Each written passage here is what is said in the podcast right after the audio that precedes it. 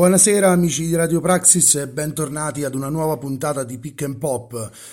lo spettacolo, diciamo la trasmissione di Radio Praxis che tratta e si occupa di basket NBA, il basket più bello del mondo. Ed oggi io, Valerio, insieme a Davide andiamo a raccontarvi la stagione 2005-2006. Una stagione che nella mia memoria rimane davvero importante, in quanto erano quelle le prime stagioni che cominciavo a seguire molto attentamente. E se possiamo raccontare subito un fatto che va a influenzare l'inizio di questa stagione, avviene nell'agosto del 2005. Infatti in quell'anno, in quel mese, l'uragano Katrina devasta le coste del sud degli Stati Uniti e sconvolge in particolare la città di New Orleans. Questa città, travolta da questo uragano che tutti ricorderete, viene completamente allagata in moltissimi settori e quartieri della città, compreso quello in cui si trova l'arena dei New Orleans Hornets, la squadra NBA che appunto risiede nella città della Louisiana. E questa città si ritrova quindi subito in una grandissima difficoltà economica e non può ospitare le partite degli Hornets, che si trasferiscono nella capitale della Louisiana, Baton Rouge, per una partita prima di spostarsi per ben 35 partite casalinghe nella città di Oklahoma City. E questo, come abbiamo detto nella puntata precedente, sarà uno spunto per provocare poi quella che sarà l'estinzione, almeno momentanea, dei Seattle Supersonics, che si sposteranno ad Oklahoma City per diventare i Thunder, dopo che la città aveva fatto vedere 2 stagioni prima di essere molto preparata per ospitare una squadra di NBA. Ma torneremo ai New Orleans Hornets in un'occasione particolare in questa puntata. Ma nel frattempo parliamo subito della squadra che poi sarà campione di questa stagione, e cioè i Miami Heat. Nei Miami Heat arrivano durante il mercato estivo che, seppur non esplosivo come alcuni che vi ho raccontato nelle puntate passate, è di buon livello, e lo dimostrano i Miami Heat con un super mega scambio che coinvolge anche Memphis, gli stessi Hornets, i Jazz, i Timberwolves. Quindi un mega scambio che coinvolge circa anche un paio di decine di giocatori, e agli Heat arrivano pezzi davvero importanti. Arrivano infatti dai Celtics Antoine Walker, e dai Grizzlies arriva Jason Williams accompagnato da James Posey, e arriva anche Gary Payton, il guanto, un giocatore che negli anni 90 si è affermato come uno dei migliori difensori di tutti i tempi. Non a caso il suo soprannome era The Glove, il guanto, perché ti stava attaccato e marcava anche la tua ombra. E questo pacchetto di giocatori davvero importanti va ad aggiungersi a una squadra che già comprende davvero giocatori importanti. Infatti Shaq è ancora a Miami ed è affiancato da un'ira di Dio di 24 anni che risponde al nome di Dwyane Wade. Proprio l'anno prima Shaquille O'Neal aveva coniato il soprannome perfetto per Wade, e cioè Flash, in quanto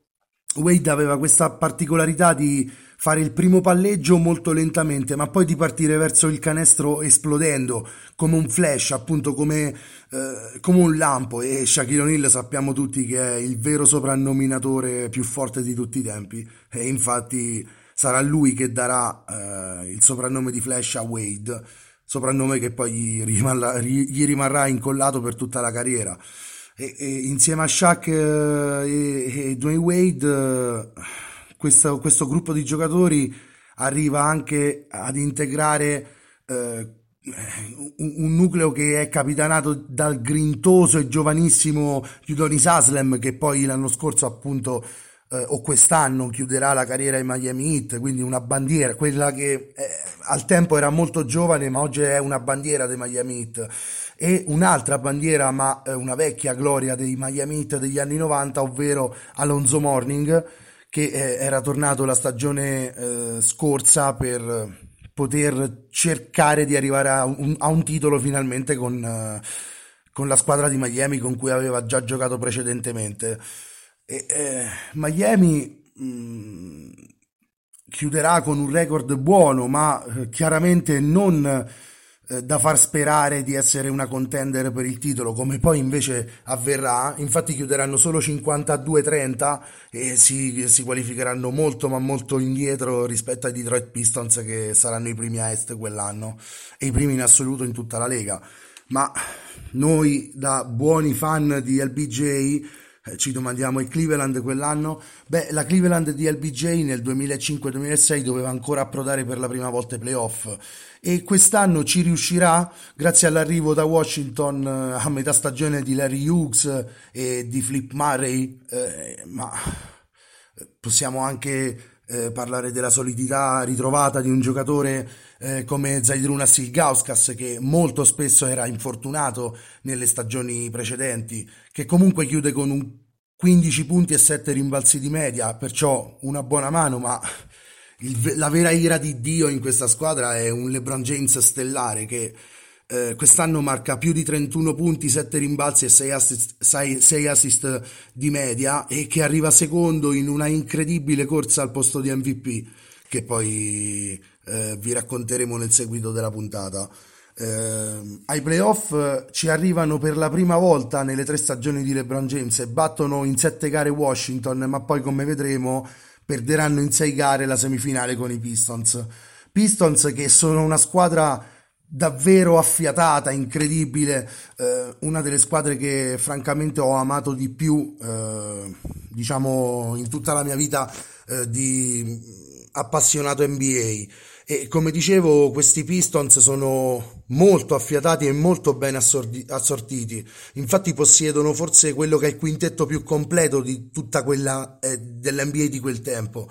Parliamo chiaramente di Chauncey Billups, Rip Hamilton, Tayshaun Prince, Rasheed Wallace, il mitico Rasheed Wallace, e il difensore dell'anno Ben Wallace. Chi segue la NBA da circa 15 anni almeno si ricorda benissimo Ben Wallace, soprattutto per la sua capigliatura afro gigantesca e per la sua dominanza soprattutto sotto il tabellone difensivo. Veramente un giocatore fortissimo, non altissimo, infatti si dice che scalzo fosse 1,99 m, nemmeno arrivasse ai 2 metri, ma che quest'anno con 12 rimbalzi e 2,5 stoppate di media si accaparra il premio di difensore dell'anno. Questi Pistons, grazie a Wallace e a questo quintetto ben assortito, vincono ben 64 partite, sono i primi in assoluto in tutta la NBA e vanno ai playoff da super favoriti ad est. Come vedremo, elimineranno abbastanza facilmente sia Milwaukee che Cleveland in 6 gare, ma perderanno a loro volta in 6 gare in finale di conference con gli Heat, che poi si riveleranno campioni. Ma certo, quest'anno bisogna anche considerare un record che non si verificava da 20 anni, ovvero nella Central Division, dove abbiamo già parlato di Detroit e Cleveland, si qualificano anche i Chicago Bulls di Kirk Heinrich, Luol Deng e Ben Gordon, gli Indiana Pacers di Jermaine O'Neal, Stephen Jackson, il criminale che vi raccontavo nella scorsa puntata, e del neoarrivato dai Kings Stojakovic, e i Bucks di Michael Redd, Bobby Simmons e del folletto T.J. Ford. Per chi lo ricorda, T.J. Ford era veramente un giocatore forte, che ha avuto forse troppa sfortuna nell'infortunio gravissimo che ebbe forse nella stagione da rookie, e che secondo me cambiò molto le sorti di quel giocatore. Quindi Detroit, Cleveland, Chicago, Milwaukee e Indiana vanno tutte quante ai playoff. E per la prima volta dalla stagione 1985-1986 tutta una division, la Central in questo caso, nell'86 era stata la Midwest, si qualifica per intera i playoff. In questa division gioca questa Milwaukee che dicevamo, di TJ Ford e di Michael Redd, ma c'è anche la prima scelta assoluta del draft 2005, ovvero l'australiano Andrew Bogut. Bogut è un giocatore che è sempre stato di fascia media, in effetti forse è stata una mediocre scelta numero uno, anche se poi è stato molto importante per la prima vittoria del titolo dei Warriors del 2015, dato che era il centro titolare di quella squadra. Ma quel draft, a parte Bogut, fu assai povero di talento.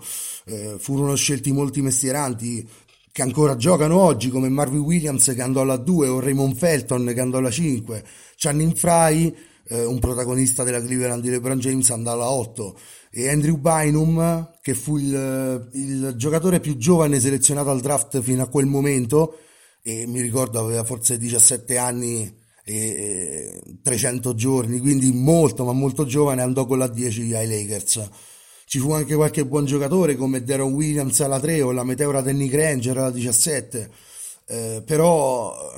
la vera perla di quel draft fu un altro giocatore, e stiamo parlando di Christopher Emmanuel Paul, un giocatore che scelto con la numero 4 dai New Orleans OKC Hornets.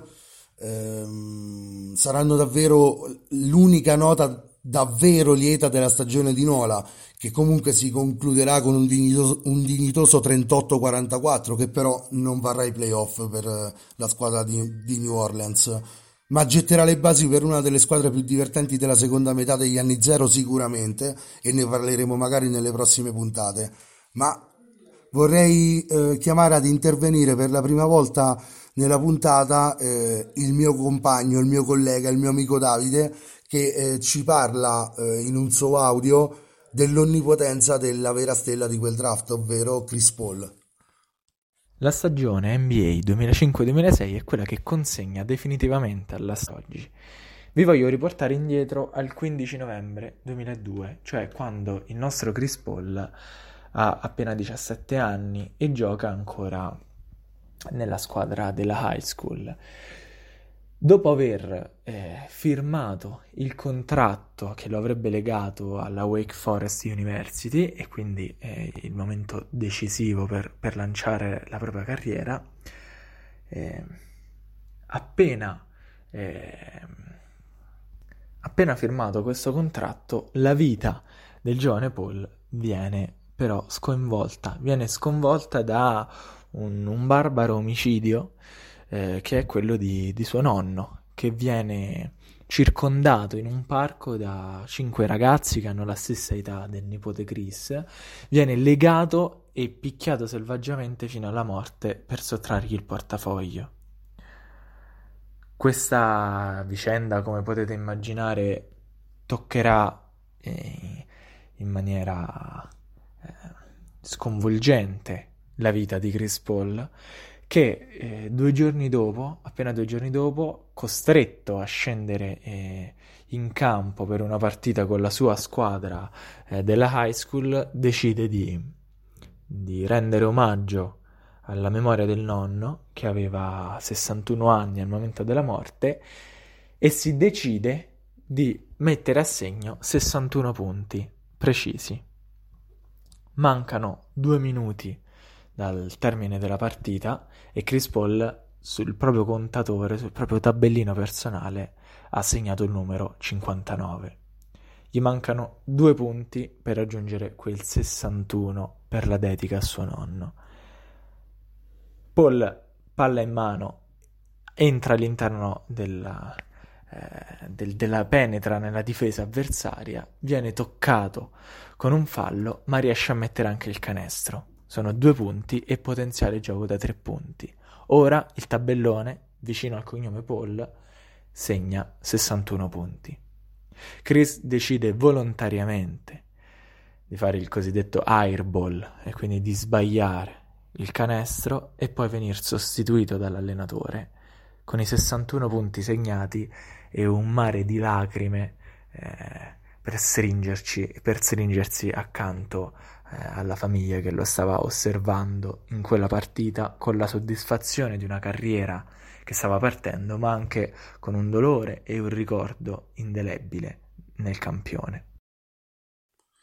Davvero una bellissima storia quella di Chris Paul, che davvero meriterebbe alla fine della carriera, ormai dov'è,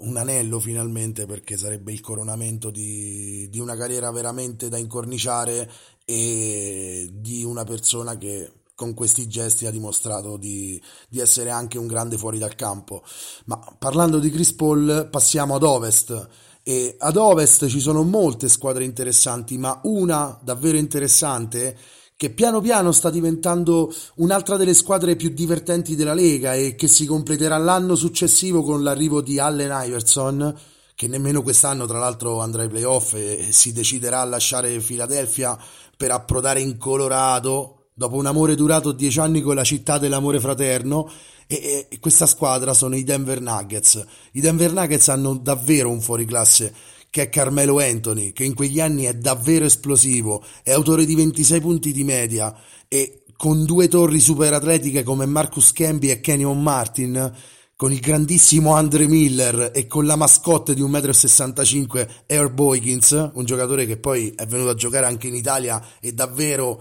è alto 1,65 m, veramente veramente basso, ed era la mascotte di quella Denver, era uno dei miei giocatori preferiti.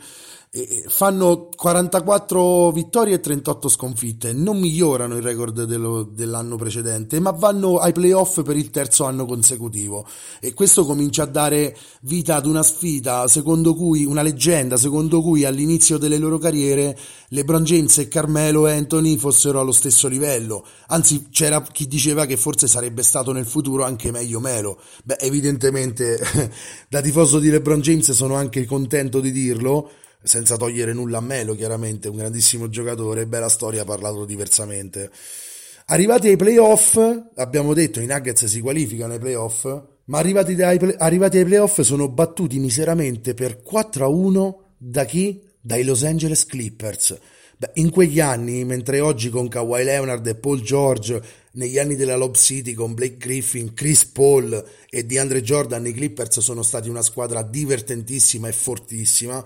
In quegli anni i Clippers erano la squadra materasso per eccellenza dell'NBA. Non arrivavano ai playoff dal lontanissimo 1976, quando, pensate, giocavano ancora a Buffalo, si chiamavano Braves e la stella assoluta era tal Bob McAdoo, che poi giocherà a fine carriera a Milano, ma che nei primi anni della sua carriera in NBA era un giocatore da 30 punti di media. Difatti quei Buffalo Braves fecero i playoff, ma poi non fecero più per 30 anni la postseason, fino a questi Clippers che chiudono la stagione con 47 vittorie e 35 sconfitte, miglior record dalla notte dei tempi, e fanno meglio dei cugini Lakers per la prima volta nella loro storia, e questo grazie a giocatori iconici per me come Elton Brand, il grandissimo Cattino Mobley, il centrone tedesco Chris Kaman, che poi ha un problema di memoria, un problema per cui dimentica addirittura anche gli schemi di gioco, pertanto un giocatore che non so come potesse essere competitivo in quei Clippers, e va sicuro che era competitivo, ma tutto ciò orchestrato dall'alieno, da Sam I Am, al secolo Sam Cassell, un giocatore davvero fortissimo che aveva guidato inizio carriera agli Houston Rockets a 2 titoli e poi era passato a Milwaukee, ai Clippers, ai Timberwolves, e sempre giocando veramente veramente bene. Infatti i Clippers vanno ai playoff dove superano Denver e vengono battuti in semifinale di conference dai Phoenix Suns, ma soltanto dopo 7 combattutissime gare. Fu una, diciamo, una serie veramente combattuta che forse poi tolse fiato ai Phoenix Suns nella corsa alla finale. Infatti i Phoenix non solo ha dei playoff molto impegnativi, come vedremo, ma perde al via della stagione a Amari Stoudemire, il centro titolare, diciamo, colui che faceva l'1-2 con Steve Nash, e quindi sembra subito doversi reinventare. E Mike D'Antoni, che è il coach di quei Phoenix Suns che poi hanno inaugurato il metodo del 7 seconds or less, quindi concludere l'azione in meno di 7 secondi e quindi super attacco. Beh, questo salto di qualità Mike D'Antoni lo trova nell'acquisto più azzeccato probabilmente dell'anno, ovvero parliamo del francese Boris Diaw, che Quell'anno vince il premio di giocatore più migliorato e marca, pensate, 13 punti e mezzo, 7 rimbalzi e 6,5 assist, cifre anche migliori del miglior Draymond Green, se vogliamo paragonarlo a un giocatore di questo periodo, e forse un Draymond Green ante litteram, in ogni caso una stagione da incorniciare, che sembra non poter essere migliorata da nessuno. Beh, ancora meglio però fa Steve Nash, quel bianco canadese col fisico un po' rachitico che ti ricorda John Stockton, e ci riesce benissimo a ricordartelo, perché con 18 punti e quasi 11 assist di media vince il suo secondo premio di MVP consecutivo. Porta ai playoff i Phoenix Suns come terzi a ovest con un record di 54-28 che senza Maristata magari sembrava francamente impossibile. Vanno ai playoff e eliminano i Lakers, e lo vedremo tra poco in un modo rocambolesco, ma anche questa sarà una serie veramente agguerrita. In 7 gare eliminano i Clippers in altrettante 7 gare, e forse fiaccati da queste due battaglie infinite si fermano in 6 gare contro i Dallas Mavericks, che quindi andranno ad essere i secondi finalisti di quella stagione, ma ci torneremo tra poco. Per, diciamo, chiudere questa panoramica sulla regular season dobbiamo ancora parlare di due argomenti. Se vogliamo, come squadra i veri protagonisti a ovest sono i Dallas Mavericks di Dirk Nowitzki, che in quel momento è nel prime assoluto della sua carriera e avvicino giocatori come Jerry Stackhouse, gli esplosi, nel senso in termini di prestazioni, Marquis Daniels e Josh Howard, il centrone Eric Dampier, pensate Kit Van Horn e persino il Jet Jason Terry. Beh, questa squadra insieme a Nowitzki sono davvero una squadra completissima, fortissima, che supporta a meraviglia Wunder Dirk, che quest'anno marca 27 punti e 9 rimbalzi di media e porta Dallas a un record davvero ottimo di 60 vittorie e 22 sconfitte. Arrivata come seconda assoluta a ovest, questa squadra batte prima Memphis, i buonissimi Memphis Grizzlies di Pau Gasol, e poi i primi della classe a ovest, San Antonio, che non riescono, quindi, nonostante il record assolutamente strabiliante di 63 vittorie e 19 sconfitte di regular season, non riescono a fare il repeat. Quindi non riescono a ripetere il titolo dell'anno precedente in una finale leggendaria con i Detroit Pistons, e quindi escono con Dallas, che poi batte anche Phoenix, come abbiamo detto, in 6 gare e va in finale. Ma se invece vogliamo parlare di un individuo che avrebbe meritato l'MVP e arriverà solo terzo dietro a LeBron James e a Steve Nash, beh, un giocatore che ha dimostrato quest'anno di essere veramente grande, beh, questa è la stagione in cui è la stagione di Kobe Bryant. Questa è la stagione in cui Kobe Bryant e Phil Jackson sembrano finalmente riprendere tra loro reciprocamente le misure, e Jackson torna ad insegnare l'attacco triangolo che tanto l'ha reso famoso e vincente. Comincia a giocarlo con un Kobe che vuole portare la sua squadra ai playoff, seppure ci troviamo, come abbiamo visto, in una Western Conference come sempre con avversari in questo caso più dotati della squadra californiana.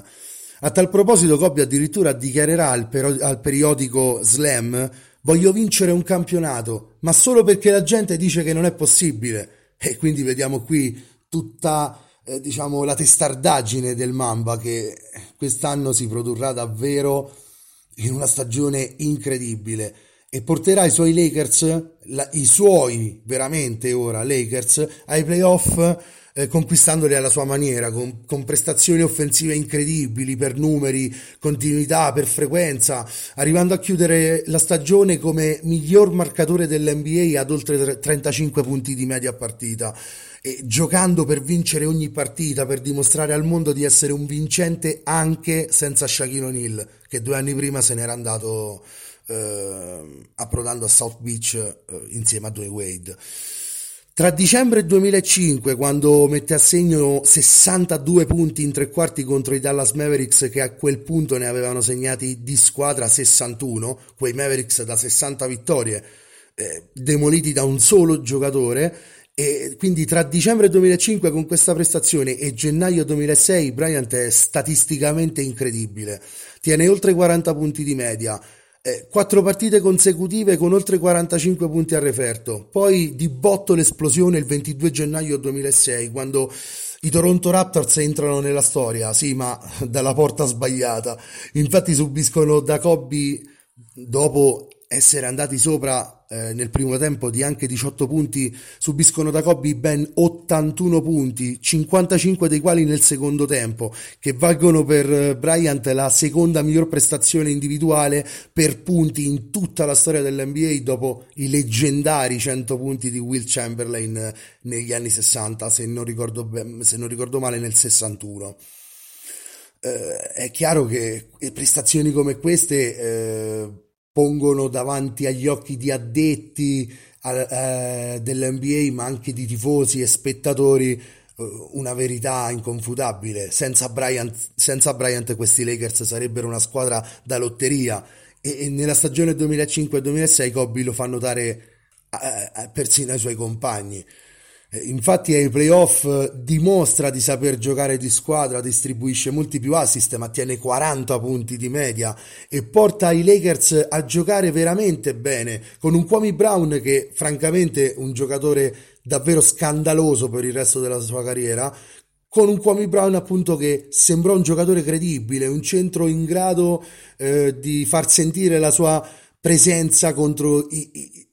deboli fisicamente lunghi di Phoenix. Phoenix esce vittoriosa sì in 7 gare, ma questi Lakers giocano veramente bene e il merito è del non MVP Kobe Bryant, che credo per moltissimi di noi sia considerato il vero e proprio MVP. Niente playoff invece per squadre che oggi consideriamo molto competitive, facciamo per esempio il nome dei Golden State Warriors, che non raggiunsero assolutamente i playoff per molti anni in quel periodo, e che li raggiungeranno di nuovo solo con Baron Davis nel 2007-2008. Pensiamo anche a squadre come i Boston Celtics, che ancora sono lontani dal divenire quelli dei Big Three, e che hanno in Paul Pierson un uomo da 26 di media ma poco altro intorno. Non va Houston, che perde per 70 partite McGrady e Yao Ming insieme, e quindi non va ai playoff, e non vanno ai playoff nemmeno gli Utah Jazz. Ma a proposito di Jazz, in quei Utah Jazz che l'anno dopo avrebbero fatto un brutto scherzo a Dallas, la Dallas dell'MVP 2007 Dirk Nowitzki, in quegli Utah Jazz anche del 2007 giocava come in centro un certo Jarron Collins, certo non una grande carriera Jarron Collins, ma come per Tony Battì nella scorsa puntata, Jarron ha un fratello gemello, Jason,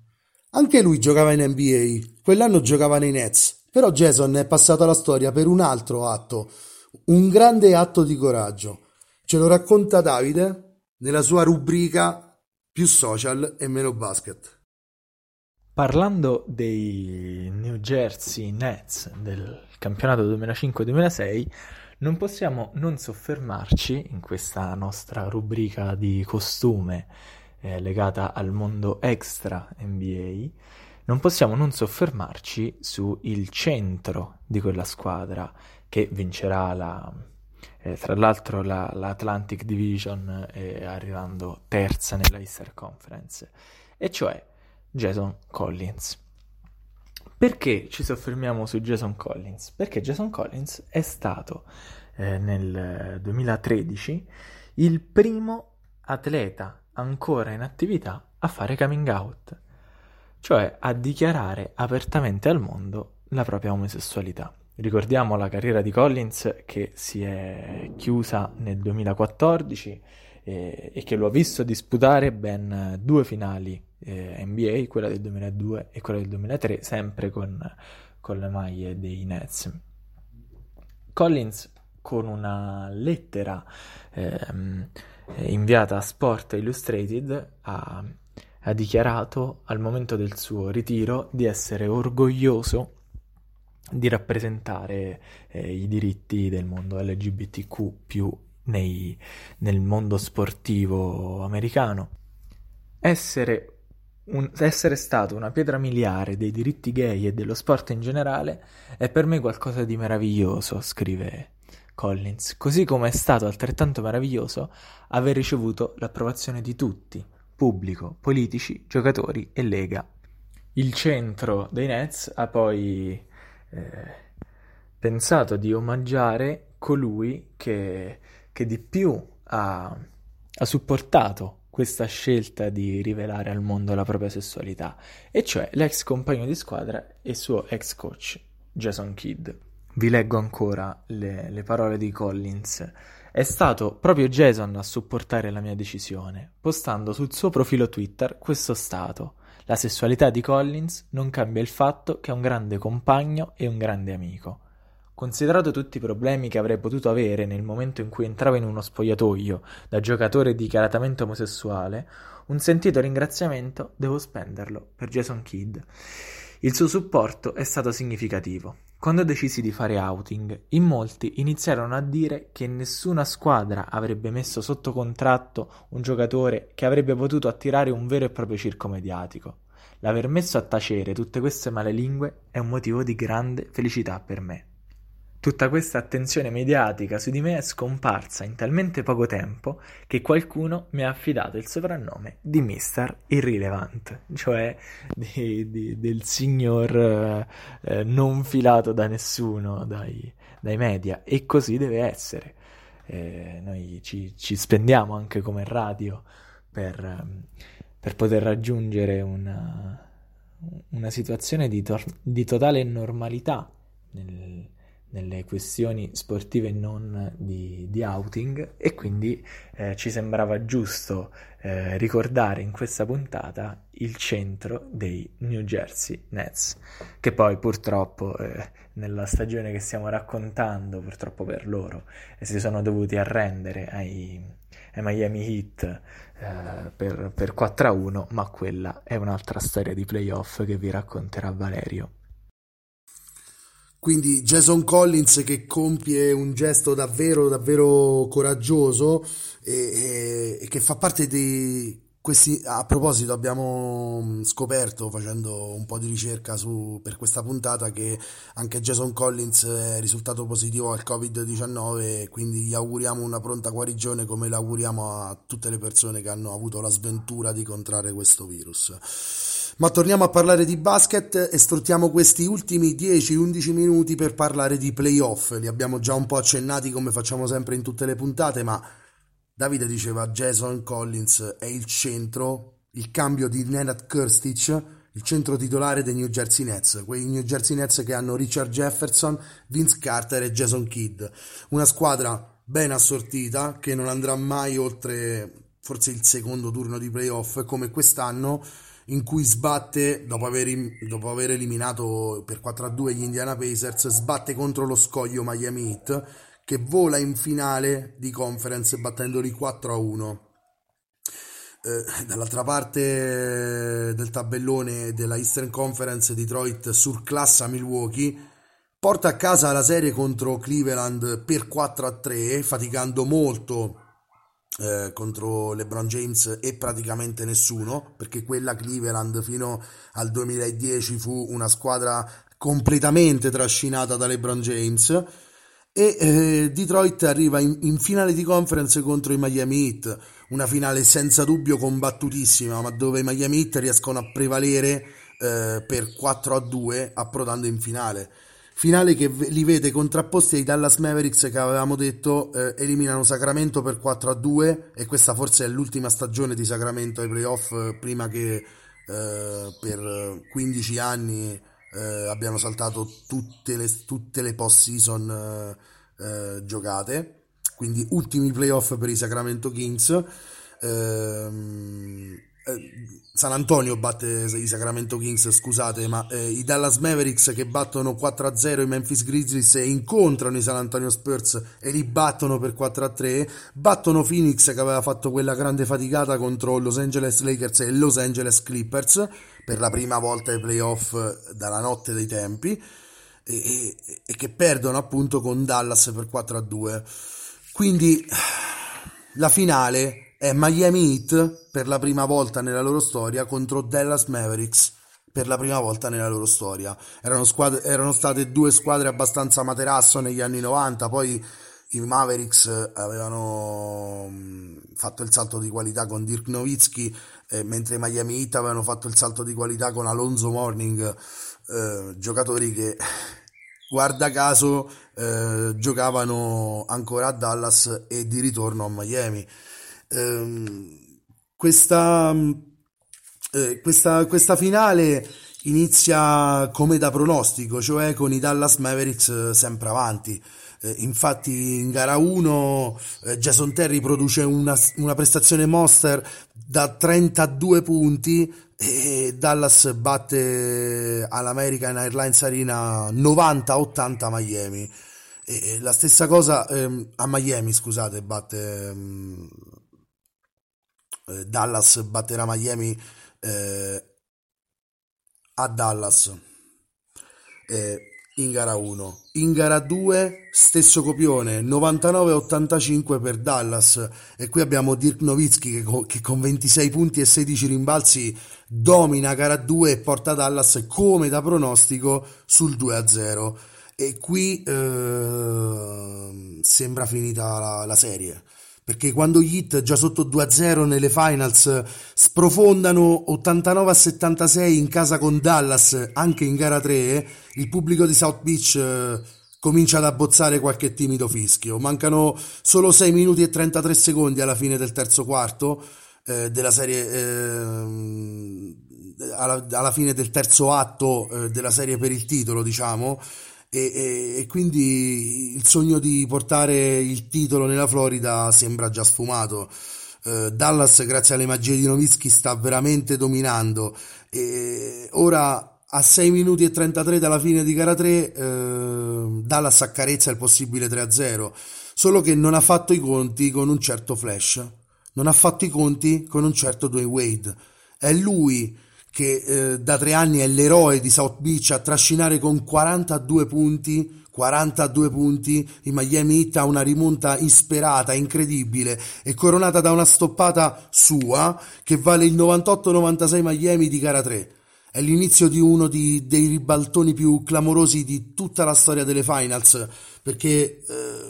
a quel punto Dallas è annichilita da questa sconfitta e rimonta e perde 98-74, quindi in maniera veramente roboante anche gara 4, e Dwyane Wade è veramente un'ira di Dio, segna 36 punti anche in questa gara e porta la serie a gara 5 a giocarsi in un equilibrio assoluto che però ha un solo padrone, è ancora Dwyane Wade, che anche in gara 5 batte Dallas diciamo in un finale al photo finish per 101-100. I Mavs ora sono impauriti e sono davvero lontani parenti dei dominatori delle prime 2 partite. Miami e Wade sono davvero invece scatenati e completano il ribaltone prendendosi il primo match point a Dallas, perché avendo vinto gara 3, gara 4 e gara 5 a Miami, si presentavano a Dallas sopra di 3-2 per giocare una gara 6 in cui Dallas in teoria avrebbe dovuto difendere il campo e giocarsi tutto in gara 7. Invece il primo match point a Dallas è subito di Miami, che vince 95-92, e con Wade che completa un'impresa assoluta e vince l'MVP delle finals con 39 punti di media nelle 4 vittoriose partite. La sua impresa è anche quella di Shaq, è quella di Shaquille O'Neal, che l'anno prima aveva promesso un titolo a Miami quando era arrivato da Los Angeles. Ma non è solo questo, è anche l'anello di Gary Payton, è l'anello di coach Pat Riley, che di nuovo si dimostra super vincente anche dopo gli anni d'oro dei Los Angeles Lakers. È davvero una delle imprese più grandi nella storia delle finals, questa rimonta di Miami che, ricordiamo, sotto 2-0, avendo perso in gara 1 e in gara 2 e sotto in gara 3 a soli 6 minuti e mezzo dalla fine di 13 punti, ribaltano gara 3, vincono gara 4, gara 5 e gara 6 a Dallas per aggiudicarsi il loro primo titolo della storia dei Miami Heat, appunto. Una piccola curiosità è questa: i Miami Heat sono una franchigia che è stata fondata nel 1989 insieme anche agli Orlando Magic,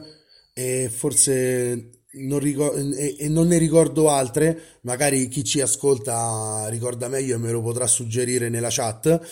I Miami Heat sono appunto una franchigia fondata nel 1989 e quando vincono nel 2006 il loro primo titolo sono la franchigia più giovane, nel senso di anni di militanza in NBA, appena 17, sono la squadra più giovane a vincere un titolo. Beh, saranno superati poi qualche anno dopo dai Toronto Raptors, in quanto nel 2019 vinceranno il titolo a loro volta, porteranno per la prima volta il titolo in Canada, come abbiamo visto nel primo episodio di questa serie,